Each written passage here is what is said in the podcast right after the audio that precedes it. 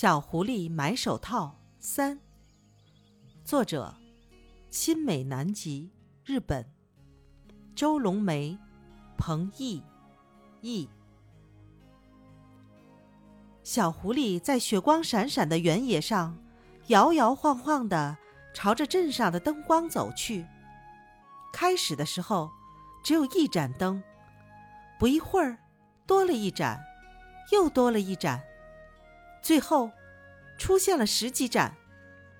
望着灯光，小狐狸想，原来灯也和星星一样，有红的、黄的和蓝的啊。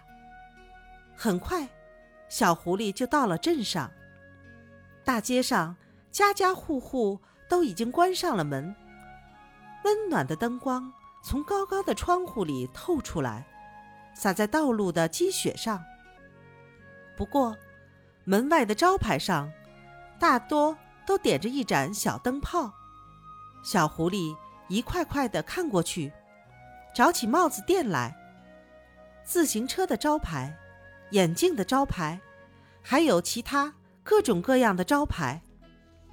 有的招牌是新涂的油漆，有的招牌像旧墙壁一样已经开始脱漆了。第一次到镇上来的小狐狸根本不知道这些东西到底是做什么用的。终于找到帽子店了，妈妈在路上仔细给她讲过的那个画着黑色大礼帽的招牌就挂在那里，被蓝色的灯光照着。小狐狸照妈妈教的那样敲了敲门，晚上好。于是从里面传来了啪嗒啪嗒的声音，门轻轻地开了一条1寸左右的细缝，一道光长长地投在了门外的雪地上。因为那道光太刺眼了，小狐狸不禁慌了神，错把另外一只手，妈妈反复告诉她千万不能伸出去的那只手，从门缝里伸了进去。请卖给我一双这只手戴上去正好的手套。帽子店老板愣了一下，哎呀，这是一只狐狸的手。狐狸说要买手套，该不会是用树叶当钱来买吧？于是他说，请先付钱。小狐狸把一直握着的2枚白铜币乖乖地递给了帽子店老板。帽子店老板把它们捏在手指尖上，对撞了一下，立刻听到悦耳的叮咚声。他知道那不是树叶，是真正的钱，就从货架上取下了一双小孩子戴的毛线手套，塞到了小狐狸手里。小狐狸说了声谢谢，就顺着原路往回走。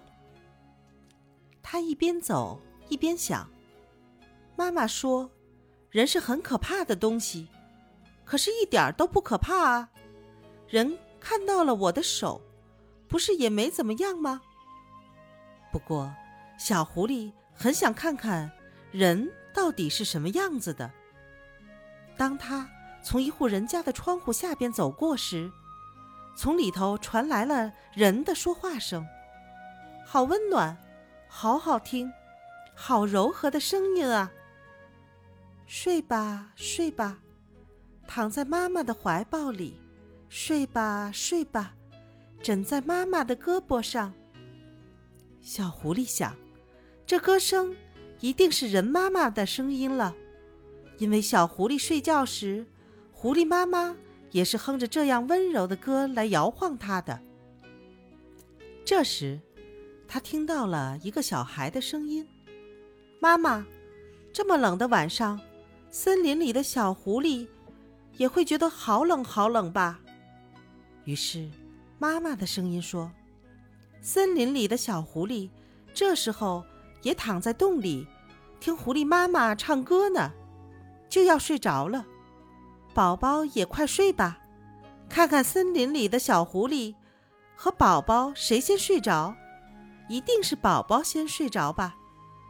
听到这里，小狐狸突然想妈妈了，就飞快地朝妈妈等着的地方跑去。狐狸妈妈担心死了，正焦急地盼着小狐狸赶快回来呢。一看到儿子回来，狐狸妈妈高兴极了，真想温柔地把他抱在怀里大哭一场。狐狸母子返回了森林，月亮出来了，狐狸的身后留下了一串蔚蓝色的脚印。妈妈，人一点都不可怕呀。你怎么知道？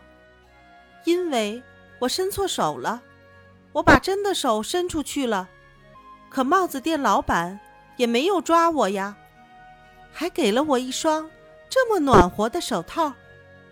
说着，小狐狸用戴着手套的两只小手啪嗒地拍了两下，看把你高兴的。狐狸妈妈不敢相信地嘟哝道，人真的那么好吗？人真的有那么好吗？